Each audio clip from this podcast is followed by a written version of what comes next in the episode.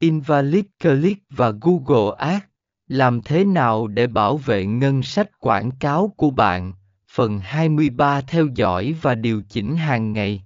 Theo dõi hiệu suất chiến dịch hàng ngày và điều chỉnh các tham số như từ khóa, tiêu đề quảng cáo và địa điểm mục tiêu theo phản hồi của thị trường. Tối ưu hóa danh sách từ khóa, loại bỏ từ khóa không hiệu quả hoặc không liên quan để tránh thu hút invalid click.